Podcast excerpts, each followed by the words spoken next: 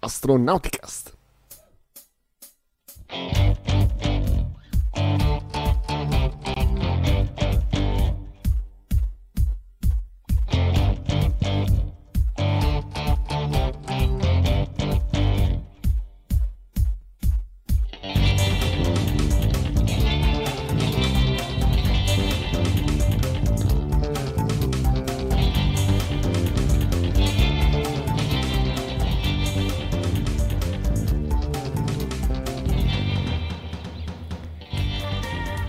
Astronauticast stagione 15, episodio 2, live Astronautica Studios di Monaco di Baviera, io sono Michael Sacchi. Oggi è il 7 di ottobre 2021 e uh, questo è Astronauticast, il podcast di ISA-A, l'associazione italiana per l'astronautica e lo spazio. Con me a farmi compagnia e a fare compagnia a voi a parlare di astronautica in italiano, come ogni giovedì sera, c'è da Verona, Veronica Raimondi. Ciao, buona serata a tutti da Veronica da Verona. E da Milano invece, Paolo Amoroso. Da Milano vi saluta Paolo Amoroso, nonno Apollo. Un piacere essere con voi anche questa sera. Torniamo a carburare un pochino anche in questa quindicesima stagione eh, la settimana scorsa abbiamo fatto un po' di, di, di romanticismo, di, di, di eh, amarcord e di, parlare dei bei tempi andati questa volta. Cerchiamo di lasciarla andare un po, più, un po' più leggera, ma comunque è la seconda puntata della stagione 15. Che cosa ci aspetta in questa stagione, ehm, in questa puntata? Uh, abbiamo uh, qualche notizia, abbiamo un po' di uh, io robot, diciamo, perché ci sono un paio di notizie robotiche in giro per il sistema solare e un po' di uh, missioni abitate di, di, vario genere, abbastanza nuove. Um, un genere abbastanza inusuale questa volta. Lasciamo poi un po' di mistero, po' di mistero per, per la notizia più tardi. Uh, seguono le varie rubriche e poi uh, il, um, la puntata così come la conosciate. Allora vogliamo partire. Um, o abbiamo dato le coordinate per commenti e domande? No, ma possiamo ricordare che se avete domande o commenti eh, usate la chat del video de- della diretta su cui ta- state seguendo questa diretta. Oppure menzionate il nostro profilo Astronauticast su Twitter. Molto bene, eh, partiamo allora con le notizie, con la prima che arriva da Mercurio, nei pressi di Mercurio. La notizia è che eh, la sonda dell'Agenzia Spaziale Europea dell'ESA Bepi Colombo ha completato e eseguito il primo flyby di Mercurio, cioè il, il primo sorvolo ravvicinato del pianeta Mercurio e ha avuto così la possibilità di vedere, di osservare per la prima volta l'obiettivo della sua missione. Eh, questa è solo una tappa del lungo viaggio della sonda Bepi Colombo verso Mercurio, eh, il cui obiettivo, eh, la cui missione è proprio quella di studiare il pianeta Mercurio, di inserirsi in orbita intorno al pianeta Mercurio. Per capire cosa ha fatto eh, in questo flyby, ricordiamo quali sono i, i, passi di questo lungo viaggio e eh, cosa ha fatto in questo, oh, in questo passo. Eh, intanto diciamo che il sorvolo, il flyby è avvenuto il 2 di ottobre del 2021 eh, la sonda è stata lanciata quasi esattamente tre anni fa, il 20 di ottobre del 2018, e eh, come fanno ormai eh, tutte le sonde in viaggio per il Sistema Solare, per raggiungere il suo obiettivo fa una serie di manovre di gravity assist, cioè passa eh, molto vicino a un pianeta o un altro corpo celeste. Per usare la gravità del pianeta o del corpo celeste per modificare la traiettoria o, o, e anche la velocità in modo eh, da raggiungere l'obiettivo eh, usando la gravità di eh, altri corpi celesti che non costa nulla invece di portarsi propellente da terra che eh, sottrae eh, anche carico utile per gli scopi scientifici di queste missioni. Eh, il primo di, questi, di, queste manovre di Gravity Assist, la, uh, la sonda Bepi Colombo l'ha fatto passando vicino alla Terra nell'aprile del 2020. Poi è passata per due volte vicino a Venere, quindi due Gravity Assist con Venere, nell'ottobre del 2020 e poi nell'agosto del 2021. Eh, questo invece è il primo eh, di una serie di sei eh, flyby, di sei gravity assist con il pianeta Mercurio.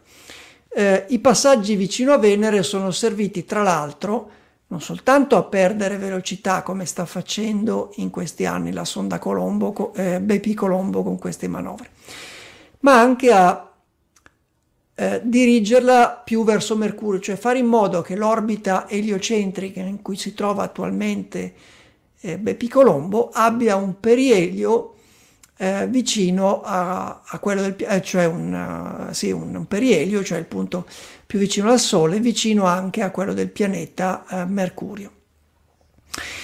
E, questo è stato ottenuto con i due passaggi vicino a Venere. Adesso l'obiettivo principale è quello di perdere velocità rispetto al Sole in modo che Mercurio nel corso del tempo e con queste manovre possa catturare nel suo campo gravitazionale la sonda e inserirla in orbita. Eh, rispetto al Sole con questa manovra Bepi Colombo ha perso eh, 2,1 km al secondo di velocità. Eh, il passaggio vicino al pianeta è venuto dal, dall'emisfero notturno verso quello illuminato.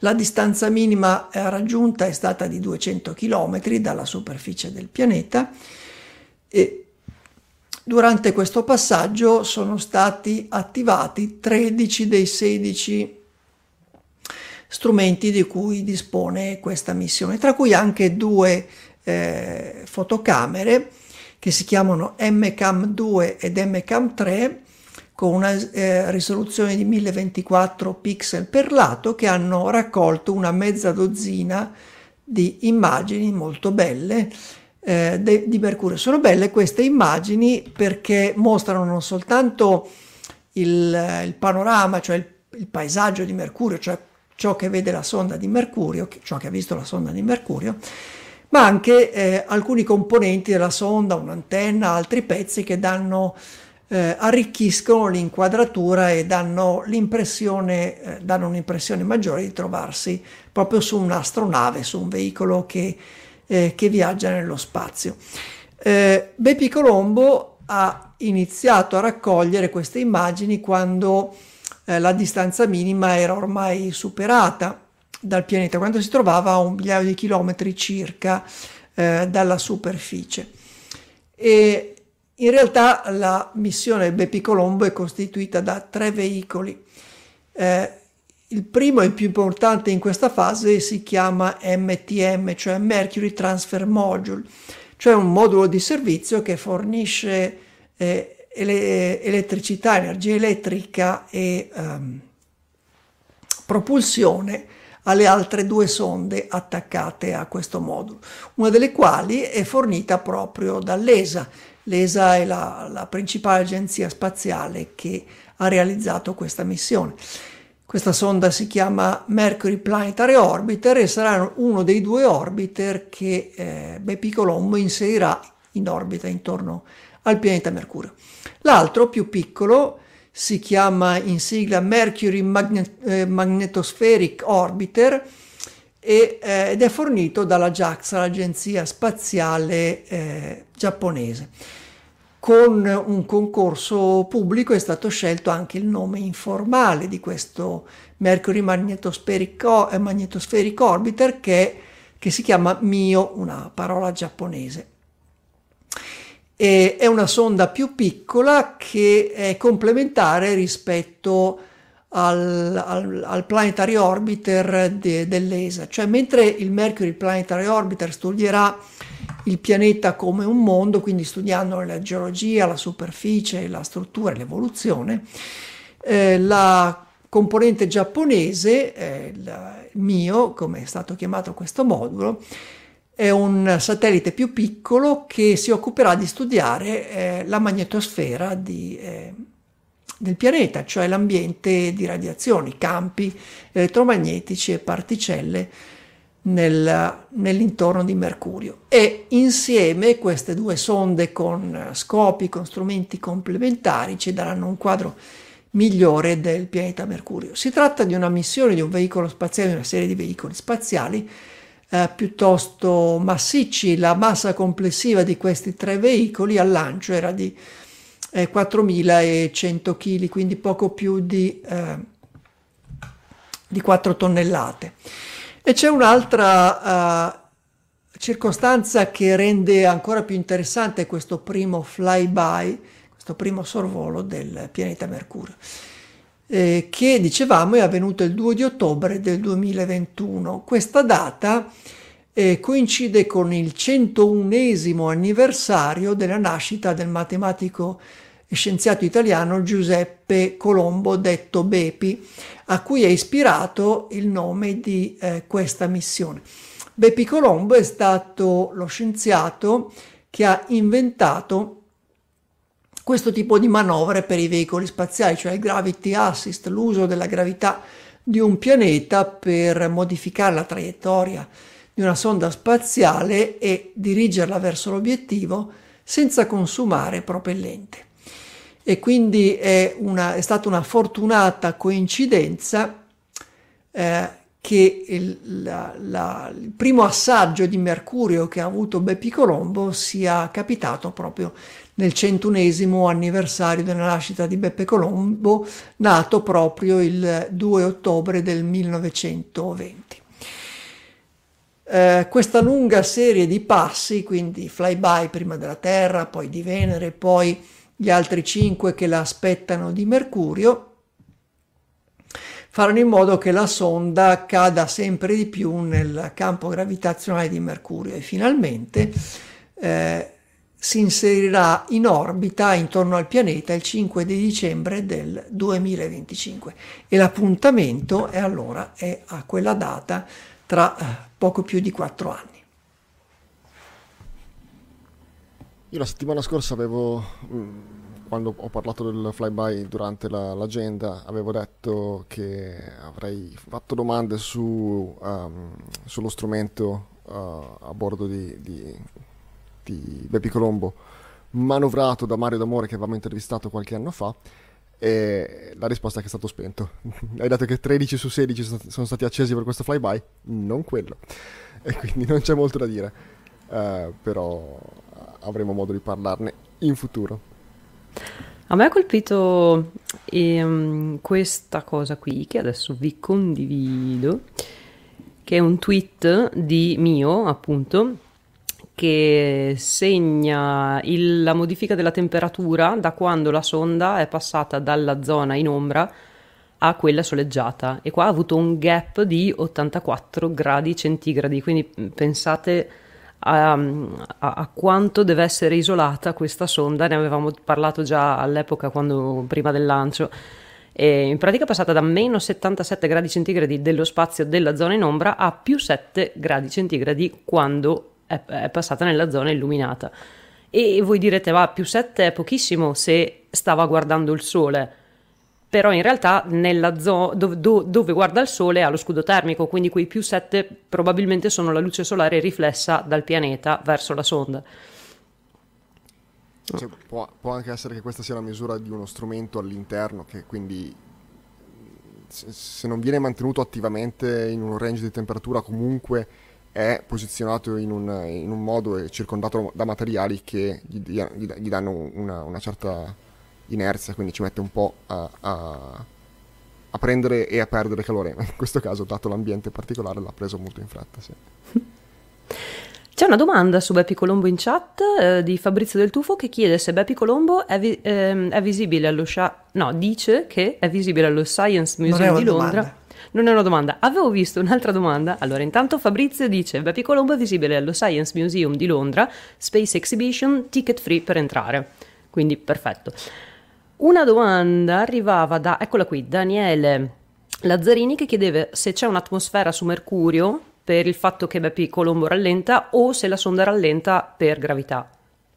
No, in questo caso Mercurio non ha un'atmosfera significativa eh, con una densità e proprietà tali da poter avere effetti aerodinamici come quelli che si usano eh, per modificare l'orbita, per esempio, delle sonde eh, intorno a Marte, gli orbiter marziani. Eh, ci sono delle molecole di gas nella, nell'ambiente di Mercurio rilevabili dagli strumenti, ma che ai fini pratici, ai fini della navigazione spaziale, sono irrilevanti. Quindi le variazioni di velocità che dicevamo e quindi le, la progressiva cattura di Bepi Colombo da parte del pianeta Mercurio sono dovute fu- puramente a effetti gravitazionali, anche perché eh, adesso Bepi Colombo, a parte il, il, sorvolo, per la maggior parte del tempo in questi anni è lontano dal pianeta Mercurio da decine a centinaia di milioni di, di chilometri, quindi una eventuale atmosfera anche densa come quella di un pianeta gigante a quelle distanze di decine di milioni di chilometri eh, avrebbe un effetto irrilevante. Per darvi un'idea delle densità bassissime delle atmosfere, delle molecole gassose eh, presenti intorno a questi corpi come la Luna e Mercurio, era stato stimato per la nostra Luna che se tutta, eh, tutte le molecole del gas dell'atmosfera lunare venissero compresse in un unico recipiente avrebbero un volume, l'intera atmosfera lunare avrebbe il, il, un volume simile a quello di un edificio, un grosso palazzo. Quindi immaginate di comprimere tutti i gas dell'atmosfera lunare nel volume di un grosso palazzo. E Mercurio non è molto diverso. Cioè, all'interno di un edificio a pressione atmosferica? no, no, comprimendo tutta l'atmosfera alla, non so adesso a che pressione si riferiva questo esperimento ideale, ma eh, comprimendole con una densità molto alta, con una pressione eh, più alta evidentemente di quella che hanno adesso questi gas nell'ambiente naturale, si otteneva un volume dell'ordine di grandezza di un edificio. Ok.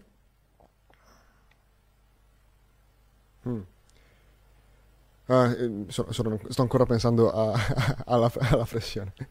Molto bene, um, proseguiamo dunque.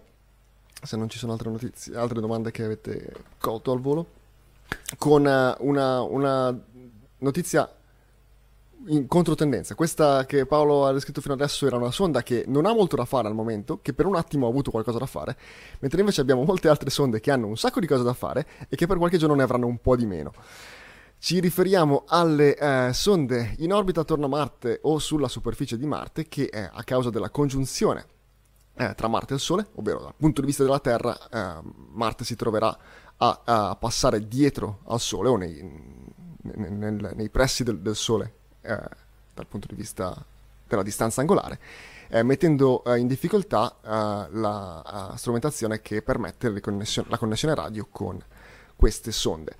Eh, non eh, significa che assolutamente eh, non si potrà trasmettere nulla, ma eh, è consigliabile non farlo, perché eh, anche se Marte non passa direttamente dietro il Sole, il Sole ha, una, ha una, un ambiente intorno alla, alla, alla, sua cromosfera con plasma ad alta temperatura e ad alta energia che danneggiano, le, influenzano le onde radio che attraversano quell'ambiente, di conseguenza eh, non è sicuro inviare comandi.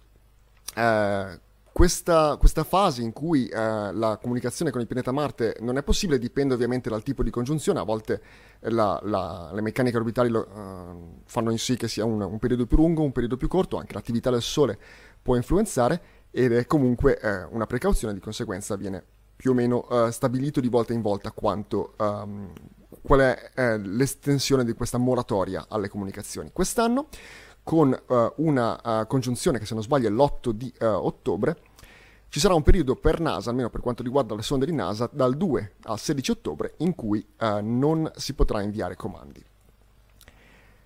Uh, per esempio, uh, leggevo su forum astronautico che per il rover cinese questo periodo è stato previsto uh, molto più ampio, si aspettavano fino a 50 giorni di, di blackout, Uh, iniziando già uh, a metà settembre, poi si sono resi conto con qualche test che era comunque possibile mantenere ancora un po' le comunicazioni, di conseguenza um, hanno ridotto questo blackout a una durata più o meno come quella di NASA, anche lì dal 2 al 16 ottobre, un po' di più da una parte, un po' più di più dall'altra. E um, non ho trovato nulla uh, riguardo Mars Express, ma mi aspetto una, una cosa simile, perché è stato così nel passato. Uh, quindi cosa, cosa, significa? Significa che per, uh, per, circa due settimane non ci sarà la possibilità di uh, comunicare in... non si può mai fare in tempo reale, comunque in giorno per giorno con queste sonde. Ma questo non significa che siano completamente lì a girarsi i pollici robotici, sono um, comunque messe al lavoro per quanto è possibile in questa, in questa fase. Ad esempio, uh, parlando delle sonde di NASA, Perseverance uh, non starà um, uh, semplicemente in attesa della fine di, questa, di questo blackout, ma effettua- effettuerà delle misurazioni meteorologiche con il suo strumento MEDA.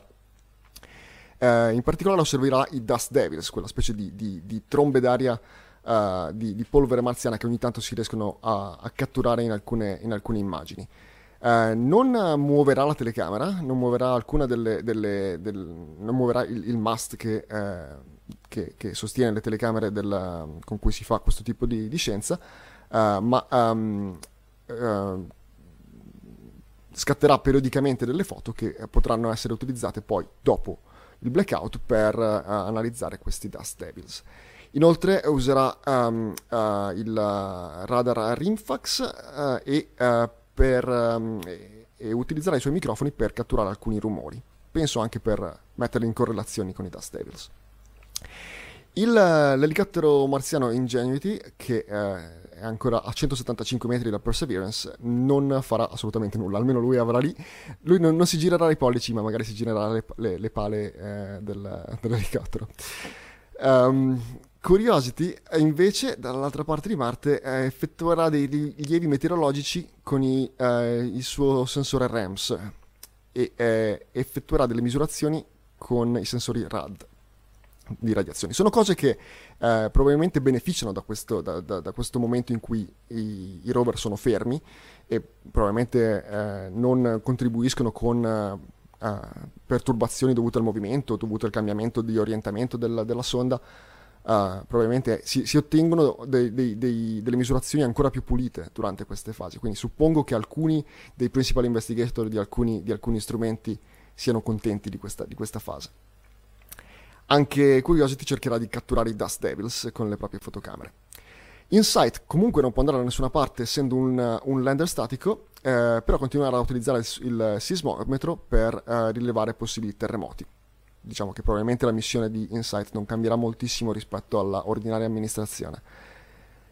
Eh, gli orbiter invece torno, intorno a Marte, quelli di NASA almeno, eh, continueranno a, a, a, trasmettere verso Terra alcune, eh, alcuni dati ricevuti dai rover. I rover ovviamente potranno comunque comunicare con, con, con gli orbiter, ci sarà uh, almeno un, un, un, un riassunto settimanale del proprio stato, giusto per avere un'idea di come se la passano, e i, gli orbiter cercheranno comunque di comunicarlo verso Terra. Ci saranno quindi delle, delle, dei momenti in cui il Deep Space Network sarà in ascolto e probabilmente riusciranno a ricevere qualcosa. Semplicemente, com- come dicevo, non è impossibile, ma è, è, è, più saggio non cercare di fare operazioni, ma nulla ci, ci impedisce di uh, ascoltare.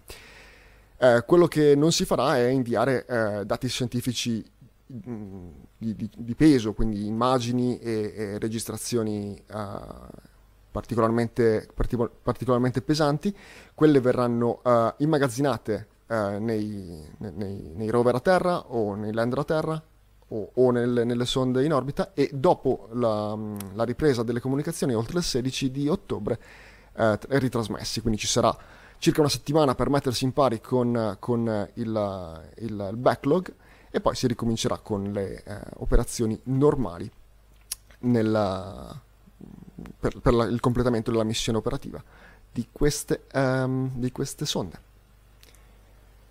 È bello perché è, una, è, un, po' come una, una, stagione diversa. Capita, questa cosa capita circa una volta ogni due anni, più o meno come, eh, con, la stessa, con, la stessa, frequenza con cui si ha una, una grande opposizione di Marte, più o meno. Paolo dovrebbe essere la stessa frequenza, no? perché è l'opposto di un'opposizione. E quindi è, una, è un po' come se, come se fosse una stagione del, dell'anno marziano per chi si occupa di queste missioni. È il contrario dell'opposizione, si chiama congiunzione superiore. Perché superiore? Domanda senza rete. Perché eh, ci sono i pianeti interni che hanno le congiunzioni eh, inferiori, cioè quando il pianeta passa tra noi e il Sole. Ok, quindi i pianeti esterni possono avere solo quelle superiori, giustamente. Molto bene. Um, quindi cambiamo uh, aria e torniamo in orbita terrestre o uh, prepariamoci all'orbita terrestre con uh, la Crew Dragon 3. Sì, io ho un paio di notizie mm, veloci, un po' un riassunto di quello che, che, è, stato, che è successo, che è stato detto durante la settimana e um, volevo parlare velocemente della Crew Dragon 3, 3 perché um, NASA ha mandato in onda un paio di, uh, di, di briefing uno sulla missione e uno sugli astronauti, in cui ha fatto un attimo un punto della situazione. La Crew Dragon 3 eh, o USCV 3, dovrebbe, siamo ancora giusto pari pari con i numeri perché sono tutte Dragon per il momento, perché del programma USCV fa parte anche lo Starliner, ma per, per adesso parliamo solo di Dragon, e ehm, partirà il 30 di ottobre, fatemi vedere, esatto, sabato 30 ottobre di mattina alle 8.43, quarto alle 9, quindi anche un buon orario, ora italiana. E mm, niente, è stato presentato l'equipaggio che già, già da un po' eh, si sapeva perché appunto siamo abbastanza imminenti al lancio. E um, di questa missione fa parte eh, Tom Marshburn, che è di ESA, è un astronauta di selezione 2004 ed è un medico più ingegnere. Sapete che negli Stati Uniti si, avere, si riescono ad avere più eh, lauree diverse e quindi lui è sia ingegnere che medico e sarà il medico di bordo e poi ci, sarà, mm, ci saranno due astronauti della, della, se non sbaglio, ultima selezione NASA, il 2017. O forse la penultima, perché l'ultima è stata quella degli Artemis uh, Generation. Uh, um, e loro sono Raja Chari, che l'ho sentito molto spigliato durante la conferenza del, dell'equipaggio, era lui che spiegava quando partono, che cosa fanno, i tempi, le, momen- le, le orbite, eh, molto, molto loquace diciamo come personaggio, e lui è un ingegnere astronautico, quindi ne sa, è nel suo campo e, e quindi sarà divertente da seguire da questo punto di vista, interessante. E um, l'altra è Kyla Barron, sempre del uh, selezione 2017 e sarà interessante seguire anche lei perché lei è un ingegnere nucleare che ha guidato sottomarini in lanciamissili, quindi fighissimo. e vedremo quindi anche, anche lei, anche questa personaggia a bordo di Crew 3. L'ultimo, ma non ultimo, è Mattias Maurer che è un astronauta ESA della selezione 2015 e lui invece ha studiato scienze dei materiali, quindi lui non essendo NASA diciamo che è un, è un pilota, cioè non ha un um, ruolo di rilievo. Um, specialista di missione. Uno specialista di missione, esatto, esatto. Non è né comandante, non è... però insomma fa parte anche lui di questa missione che partirà il appunto 30 di eh, ottobre.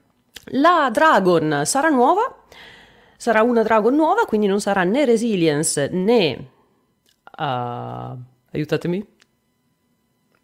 Chi è l'altra? Resilience e... Endurance? No, eh, mi hai no, spoilerato eh, il nome. Eh, ah. Vabbè, nessuna delle due Dragon che abbiamo già visto, ma come diceva Paolo, si chiamerà en- en- Endurance. Endurance che significa resistenza, significa forza e significa anche perseveranza, perché ormai lo sappiamo che questo è l'anno della perseveranza, abbiamo perseverance di qui, endurance di là, eh, perseverance hanno già usato, quindi hanno usato... Ah, resilience, resilience era l'altro. E, non era Endeavor prima.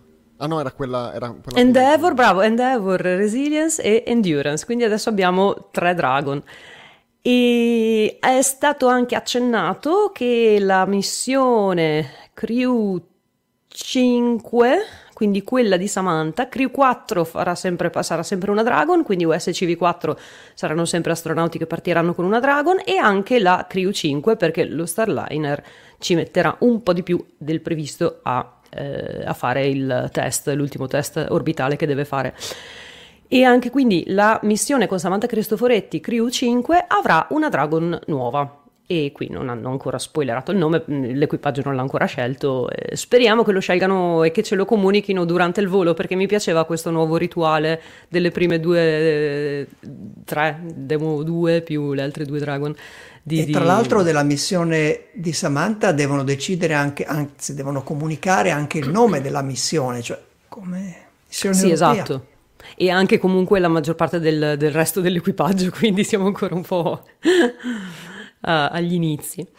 E, um, il Falcon invece sarà un Falcon eh, già usato una volta sola, quindi sarà il numero B1067 che era già stato usato durante la missione eh, CRS 22, quindi una Dragon Cargo e quindi sarà al suo secondo volo.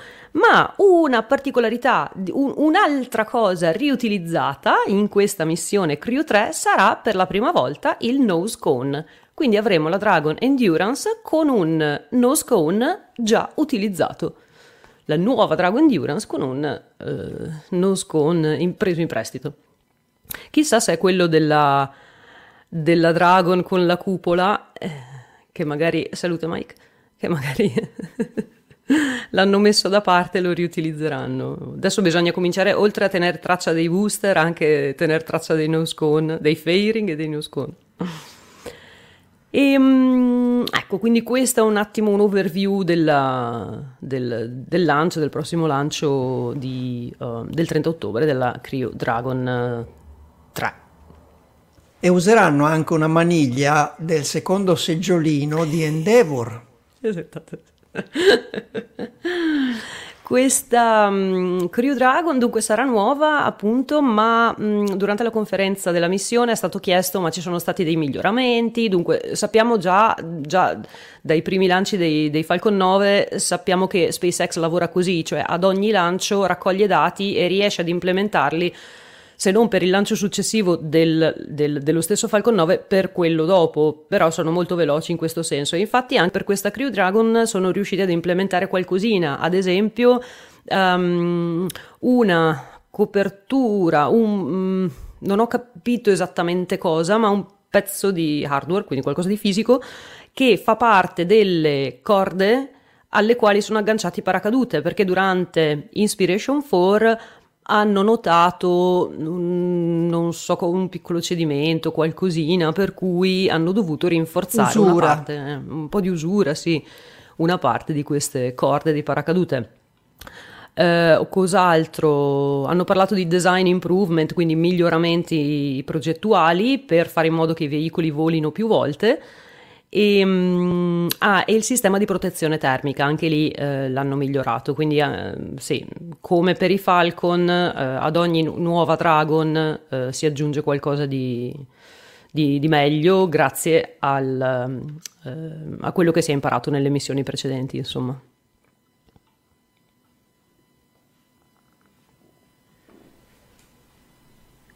Ringrazio SpaceNeck, questo canale con 600 sottoscrizioni che ci ha, fatto, ci ha dato questo bel video perché quello che hai messo nel, il link che hai messo nella, nella scheda era NASA TV purtroppo, e, e, però ho trovato questo e mi sembra che abbia oh.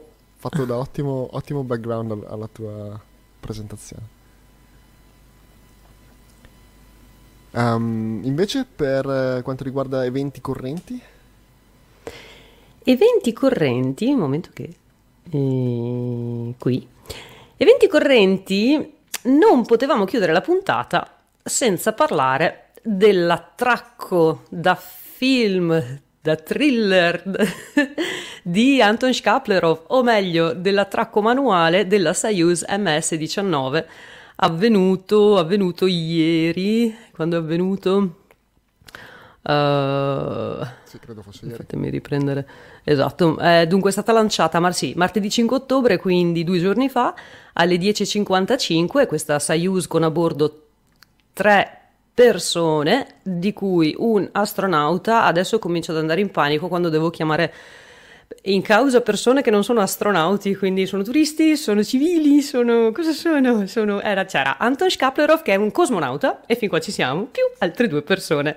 Un'attrice, Julia Sild, e un regista, Klim eh, Shipenko perché come già qualcuno ha notato in chat, sì, la stazione spaziale sta per diventare un set eh, cinematografico.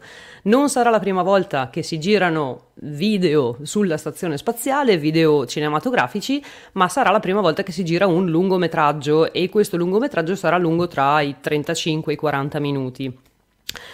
E, ehm, ed è inizi- questo, questo, film è iniziato già durante l'attracco, eh, non che sia stato voluto l'attracco manuale, ma è capitato perché, come sappiamo, ormai il sistema di attracco automatico KURS della sezione russa ogni tanto dà dei segni di cedimento. Era successo ancora che una Progress non, se non sbaglio, non fosse riuscita ad attraccare o avesse dei problemi, per cui una Soyuz eh, um, con equipaggio umano, con forse a bordo Luca Promitano, eh, ha dovuto staccarsi, sganciarsi dal proprio boccaporto, agganciare manualmente al boccaporto che aveva dei problemi con Kurs, perché manualmente comunque si, si, ci si può agganciare, per lasciare spazio a questa progress, a questo cargo che, eh, che quindi ha agganciato al boccaporto in cui il sistema automatico funzionava.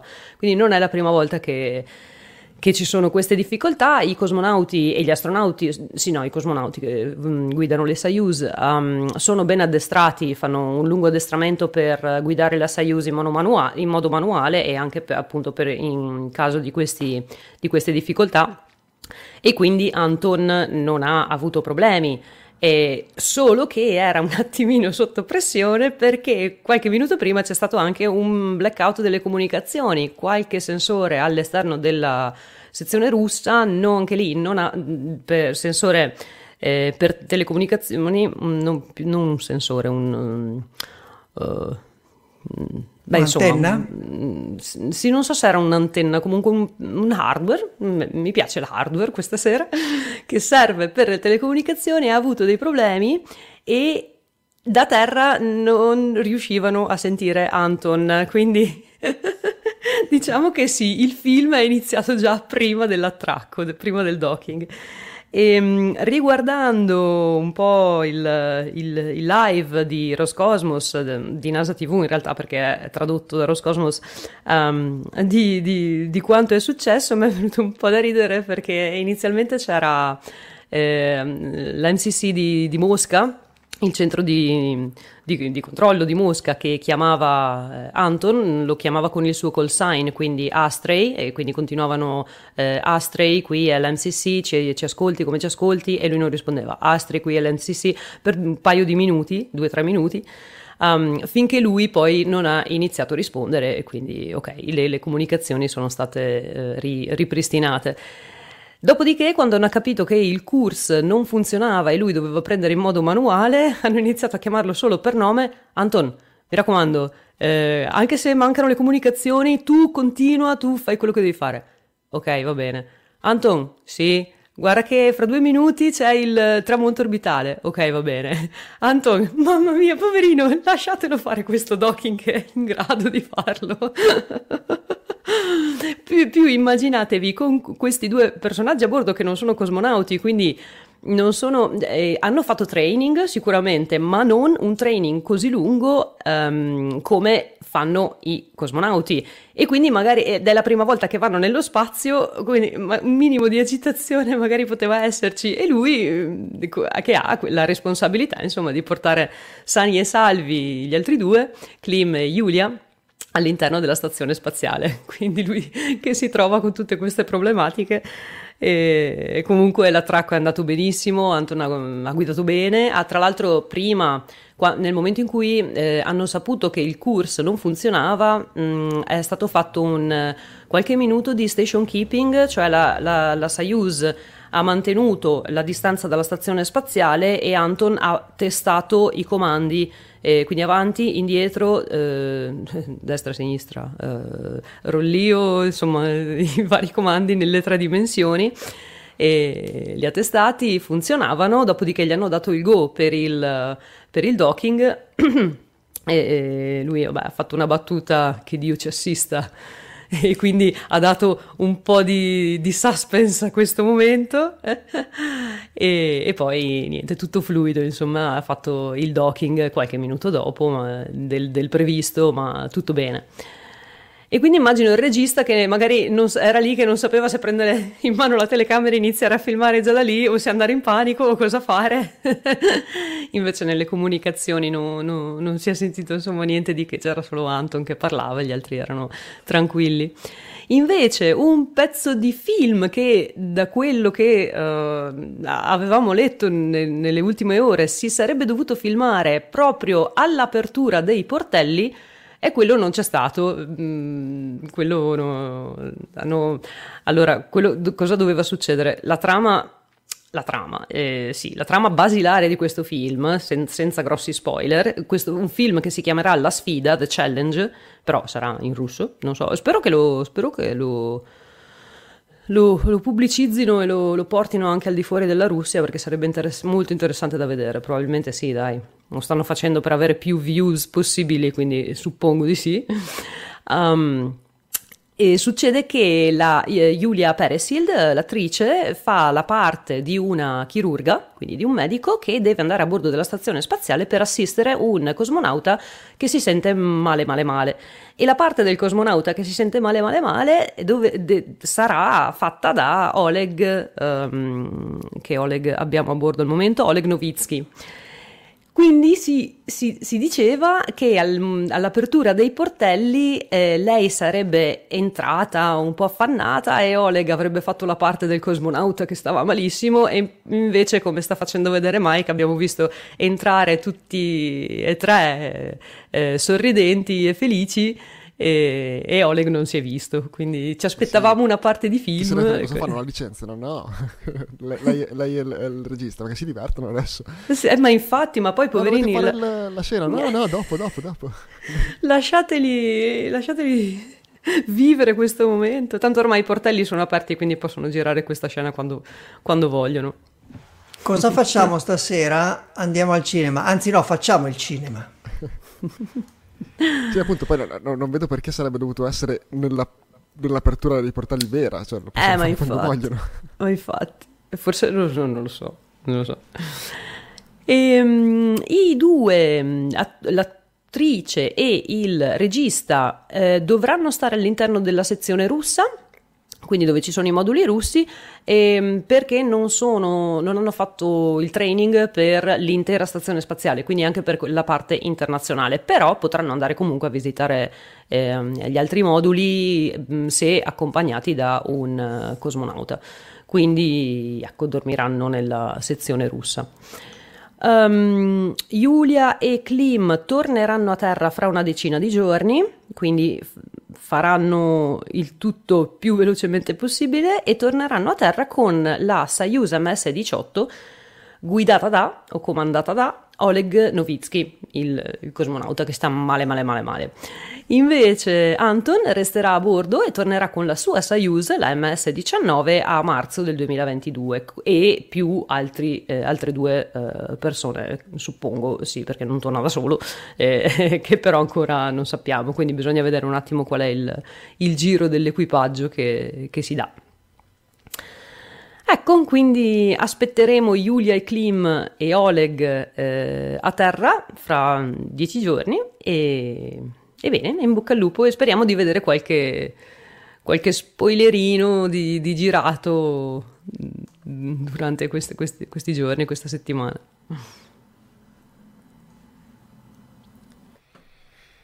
Bene, uh, sono curioso di vedere questo, questo film, in realtà.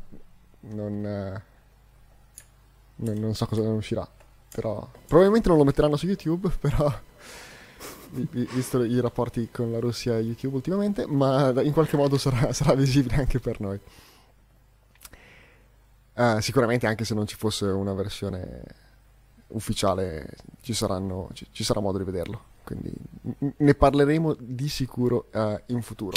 Dove ne parleremo su Astronauticast, che è quello che state ascoltando, il podcast dell'associazione ISA. ISA.it eh, che da uh, più di 15 anni uh, porta avanti la sua missione di um, divulgazione dell'astronautica in lingua italiana con uh, una serie di iniziative e um, piccoli strumenti per soddisfare la sua missione come forumastronautico.it da cui è nato tutto quanto un, un, un, un forum dove si può parlare di spazio e, e confrontarsi e, e, discutere. Poi astronautinews.it, il, uh, news, il, sito di news in italiano sullo spazio da cui praticamente uh, prendiamo quasi tutto quello di cui parliamo in, uh, su Astronauticast perché è, è, un ottimo indice per capire, per prendere il polso della situazione nei, ne, nell'attualità spaziale. E in sostanza perché vi dico questo? Perché il modo migliore per aiutarci è quello di um, i, eh, o, fa- o, fare una donazione utilizzando i bottoncini gialli su astronauticas.it o uh, diventando o sostenitori di ISA, ma quello è una cosa di cui vi parleremo nei prossimi giorni quando cominceremo a, a, a definire le procedure per la nuova uh, associazione ISA rifondata con un cambio uh, di, di statuto dovuto a burocrazia fondamentalmente. Ne abbiamo già detto più volte. Eh, ma l'altro modo per aiutarci è quello di eh, fare il nostro gioco, ovvero eh, diffondere quello che facciamo, esporre accidentalmente i vostri amici alle nostre attività, a una puntata del podcast, a, a un articolo su astronautinews.it, a una, una, discussione interessante su forumastronautico.it e eh, così eh, fare il nostro gioco e eh, diffondere quello che facciamo. Donazioni continuiamo a riceverne e eh, ringraziamo sentitamente. I nomi giusti ovviamente li farà il, eh, il tesoriere quando tornerà ai microfoni eh, di Astronauticast nelle prossime settimane, il nostro presidentissimo Marco Zambianchi. Dimentico qualcosa? Probabilmente no. Uh, questo ci porta direttamente alle uh, news, no scusatemi, alla prima rubrica di uh, questa puntata, ovvero quella delle storie di nonno Apollo. Al di sopra della terra c'è una magica città, là si fanno esperimenti con strumenti di ogni età. Chi saranno le persone strane che vivono là? Nonno Apollo ci racconta le loro curiosità. Il riutilizzo dei veicoli spaziali è una delle tecnologie per cui SpaceX e il suo fondatore Elon Musk sono più conosciuti e ammirati. Ma prima di riutilizzare un veicolo spaziale o un oggetto che è stato nello spazio, bisogna prima eh, farlo ritornare a terra integro. E questo è stato uh, il problema più importante che eh, le due superpotenze dell'epoca, gli Stati Uniti e l'Unione Sovietica, hanno dovuto affrontare prima di poter esplorare compiutamente lo spazio. Il problema del recupero di oggetti che sono stati nello spazio ha cominciato a porsi eh, intorno alla metà degli anni 50 del XX secolo, quando sono eh, entrati in servizio i primi missili balistici, in particolare i missili intercontinentali. Questi missili eh, facevano seguire una traiettoria eh, parabolica al loro carico utile, cioè una testata nucleare, che poi doveva cadere nel punto stabilito, quindi sul bersaglio in territorio nemico ma nei primi test si vedeva che le ogive che contenevano la testata nucleare, quella che doveva contenere la testata nucleare, si disintegravano nel rientro all'atmosfera dopo aver raggiunto, eh, dopo essere uscite dall'atmosfera terrestre, dopo essere state nello spazio e mentre rientravano verso la superficie terrestre, verso il bersaglio. Queste eh, ogive, queste parti dei missili balistici che dovevano rientrare sulla Terra si disintegravano al passaggio nell'atmosfera. Eh, con gli studi, le ricerche, le analisi di quanto accadeva, si riuscì a capire che il problema era dovuto alla forma eccessivamente aerodinamica di queste ogive e anche al tipo di materiali che le costituivano. Gli americani furono i primi a eh, rendere disponibile, a, a, predisporre una tecnologia per far rientrare eh, un, un oggetto nello spazio. Venne effettuato un test fondamentale l'8 di agosto del 1957 quando gli Stati Uniti lanciarono nella eh, missione lancio RS-27 un razzo Jupiter C. Lo Jupiter era un missile balistico sviluppato dal gruppo di Werner von Braun, il gruppo di scienziati spaziali te- tedeschi che si erano trasferiti negli Stati eh, Uniti. Il gruppo di von Braun allora eh, aveva la sua base operativa all'arsenale di Redstone, era un arsenale dell'esercito degli Stati Uniti per, per, cui lavoravano presso la base di Huntsville in, in Alabama. E eh, il missile balistico Jupiter C eh, del gruppo di von Braun venne lanciato in questo volo dell'8 agosto del 1957 seguendo ancora una traiettoria eh, balistica con una distanza orizzontale massima di 2140 km dal punto di lancio e con una quota massima raggiunta dal carico utile di 460 km eh, di altitudine rispetto alla superficie terrestre. Il carico utile di questo volo era un modello in scala 1 a 3, cioè eh, solo di un terzo delle dimensioni originali, di una eh, ogiva simile a quella che i missili balistici eh, di quel tipo avrebbero dovuto portare con delle testate nucleari. E eh, con la forma meno aerodinamica, più tozza e con uno scudo termico ablativo, quindi con nuovi materiali e tecnologie di eh, protezione termica, eh, l'esercito degli Stati Uniti fu in grado di recuperare intatto questo, questa ogiva del razzo Jupiter lanciato eh, in quel volo e, e, diventò il primo oggetto recuperato intatto eh, dopo un volo nello spazio. Il 7 di novembre del 1957 il presidente degli Stati Uniti Eisenhower eh, fece un, un, discorso dalla Casa Bianca in cui eh, parlò di questi progressi della missilistica nell'ambito di eh, questo discorso eh, sulla scienza e la sicurezza nazionale, in cui annunciò che gli scienziati dell'esercito avevano risolto con successo il problema del rientro nell'atmosfera dei veicoli spaziali e mostrò accanto a sé questo modello in scala 1 a 3 della ogiva del razzo Jupiter che era stato recuperato proprio nel volo di eh, qualche mese prima, nel volo dell'agosto del 1957 era un risultato eh, fondamentale per il progresso dell'esplorazione dello spazio, ma eh, questa scoperta, questa, eh, questo traguardo tecnologico passò quasi in secondo piano perché era iniziata ufficialmente la corsa allo spazio. Il 4 ottobre dello stesso anno, eh, del 1957, era stato lanciato lo Sputnik, il primo satellite spazio, eh, eh, artificiale della Terra, dalla, dall'Unione Sovietica, quindi il primo oggetto a orbitare intorno alla Terra. E proprio pochi giorni prima del discorso di Eisenhower, il 3 di novembre del 1957, mentre il discorso di Eisenhower è del 7 novembre, era stato lanciato lo Sputnik 2 con a bordo Laika, il primo essere vivente a essere lanciato nello spazio.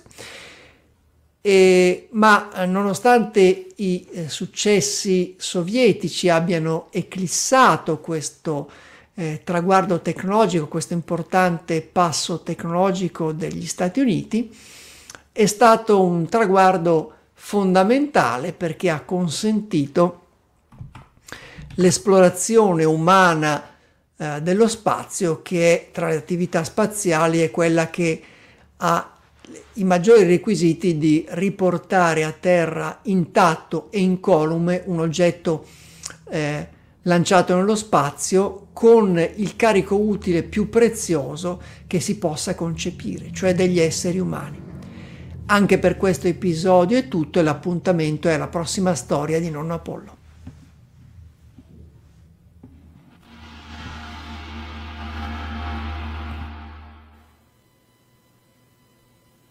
Grazie Paolo. Io, eh, questo è un, piccolo, un piccolo sipario di uh, Inside Baseball per, per, di, di Astronauticast. Non, noi non sappiamo mai di cosa Paolo, pa, uh, parla Paolo nelle storie di Nonno Apollo. Non, abbiamo la nostra scaletta in cui c'è la, il segmento con le storie di Nonno Apollo, ma non sappiamo che cos'è. E quando, quando mi trovo a fare la regia, cerco sempre di mettere qualche immagine. Um, coerente con quello, che, con quello di cui Paolo parla. E non sempre dall'inizio, dall'introduzione, riesco ad andare a capire dove va a parare. Quindi se, se, avete visto poche immagini questa volta il motivo è quello, però alla fine ce l'ho fatta. È così. E tra l'altro infatti, vi spiego, sì, di, di pure, è vero. Che, che, ormai ci ho rinunciato perché parto da una cosa. Ah, ok, ok, perfetto, parla di questo, ho trovato la foto perfetta. E poi invece gira e va a prendere, sai come di cosa sta parlando, mi sono perso il pezzo. Questa tradizione è nata per esigenze, per necessità, cioè e siccome arrivavamo sempre trafelati a, prima della registrazione della puntata, avendo, po- avendo avuto poco tempo per prepararci, spesso eh, improvvisavo e quindi anche volendo non potevo, oh, non avrei potuto avvertirvi però poi insomma è, è anche bello lasciarvi, non darvi degli spoiler e magari darvi qualche depistaggio che, che vi impedisca di capire. È di cosa potrei chiederti poco prima perché penso che esattamente prima della puntata lo sai, potrei chiedertelo, ma no, è più bello così. Non sempre, a volte ho cambiato all'ultimo momento tra una notizia e l'altra. Ok, um, uh, link della settimana? Primo, il primo è, è, mio, se non ricordo male, sì. Eh, vorrei riproporvi un'intervista che abbiamo fatto con Astronauticast a Gian Emilio Colombo, il figlio del matematico italiano Giuseppe Colombo, eh, di cui abbiamo parlato nella notizia del primo flyby della sonda Bepi Colombo di Mercurio, la sonda dedicata proprio a questo matematico italiano che ha inventato la manovra del Gravity Assist Ve lo propongo eh, per due ragioni. La prima è per conoscere meglio questo scienziato, eh, uno scienziato che ha dato un contributo fondamentale all'esplorazione del, del sistema solare. Quindi il figlio racconta diversi episodi professionali e personali di questo scienziato. Ma c'è un'altra notizia che è un'altra ragione per cui vi propongo, ripropongo questa intervista che è doppiamente d'attualità la prima abbiamo detto per il sorvolo di Bepi Colombo di Mercurio nel centunesimo anniversario della nascita di Giuseppe Colombo e la seconda eh, pochi giorni fa l'assegnazione del premio Nobel per la fisica a uno scienziato italiano, il fisico eh, Giuseppe Parisi. Un fisico, uno scienziato che come Colombo ha raggiunto risultati di altissimo livello, quindi eh, il premio Nobel nel caso di Parisi, rimanendo a lavorare in Italia, cioè ci sono stati altri premi Nobel italiani, altri scienziati italiani che hanno dato contributi fondamentali, ma nel caso di eh, Colombo e di Parisi, eh, gran parte del loro lavoro l'hanno fatta proprio rimanendo in Italia, quindi c'è anche questo aspetto dell'attualità scientifica per cui vi ripropongo questa intervista. Cosa hanno in, in, in, comune quelli che sono rimasti in Italia? Che magari sono nell'ambito più teorico? Sono fisici più nell'ambito teorico, forse? Um, ma ehm, forse mm, sono relativamente pochi in assoluto i premi Nobel italiani e quindi sì, quelli che hanno svolto il loro lavoro in Italia principalmente hanno fatto un lavoro di tipo teorico. Sì, questo può essere una, un filo conduttore. Astronauticast stagione 12 episodio 4 era l'era d'oro. Trovate il link nelle note di questo episodio che in realtà è il 1502. Quello è il 1204, 1502. Tombola. Uh, andiamo invece all'astronautica uh, agenda. Astronautica agenda che ci serve per organizzarci la settimana. Allora, oggi è il 7 di ottobre 2021 questo è l'ultimo evento della giornata, quindi il no Astronauticast. Domani 8, no, venerdì 8 ottobre non ci sarà nulla, sabato 9 siamo liberi, non ci sarà nulla, domenica 10 è il compleanno di Franco Malerba. Andiamo alla festa? ah, le tartine? Il lunedì 11 non c'è nulla, martedì 12 inizia a, ad animarsi un po' la settimana con un contatto Aris di Mark Van de Hey eh, con la scuola Mary Hare School in UK, quindi può essere che riusciamo a sentirlo. È diretto via Golf Bravo 4, eh, Mike Hotel November e, mm, alle, alle, alle 13 e 12 poi abbiamo, uh, abbiamo una cosa molto interessante, anche questa avrei voluto parlarne questa sera, ma no, ne parleremo giovedì prossimo e sarà il lancio del New Shepard NS18 che avverrà martedì 12 ottobre alle 15.30. Perché sarà un lancio interessante? Perché ultimamente Blue Origin sta facendo garino con se stessa per avere a bordo, eh, per, per avere il uh, il record della persona più anziana a bordo, eh, perché nell'ultimo lancio NS17 c'era Wally Funk. In questo lancio il, la persona più anziana sarà niente poco di meno che il capitano James T. Kirk. Quindi avremo William Shatner a bordo di NS18 martedì 12 ottobre. Gerontono, oh. Gerontono. Eh, scusa. Sì. E io uh, vorrei suggerire a Jeff Bezos, uh, e, e, dovrebbe insistere anche William Shatner di, uh, Shatner, di far dare un nome pronunciabile a queste benedette capsule. Sì, New Shepard si chiama tutto quanto, ma la capsula chiamatela gentilmente in questo volo Enterprise, va bene? Esatto. E per favore fate indossare la tutina al capitano, la, tu- la tuta al capitano.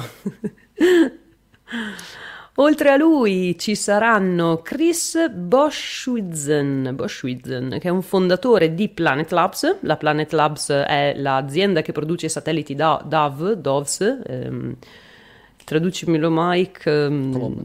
Colombe che sono quei piccoli satelliti che uh, monitorano lo stato della Terra, quindi vari cambiamenti climatici e l'aumento delle foreste o la diminuzione delle foreste e così, quindi il cofondatore di Planet Labs. Poi ci sarà Glenn De Vries, De Vries che è il co-CEO di Medidata Solutions, che è un'azienda che produce il software eh, medico più utilizzato al mondo.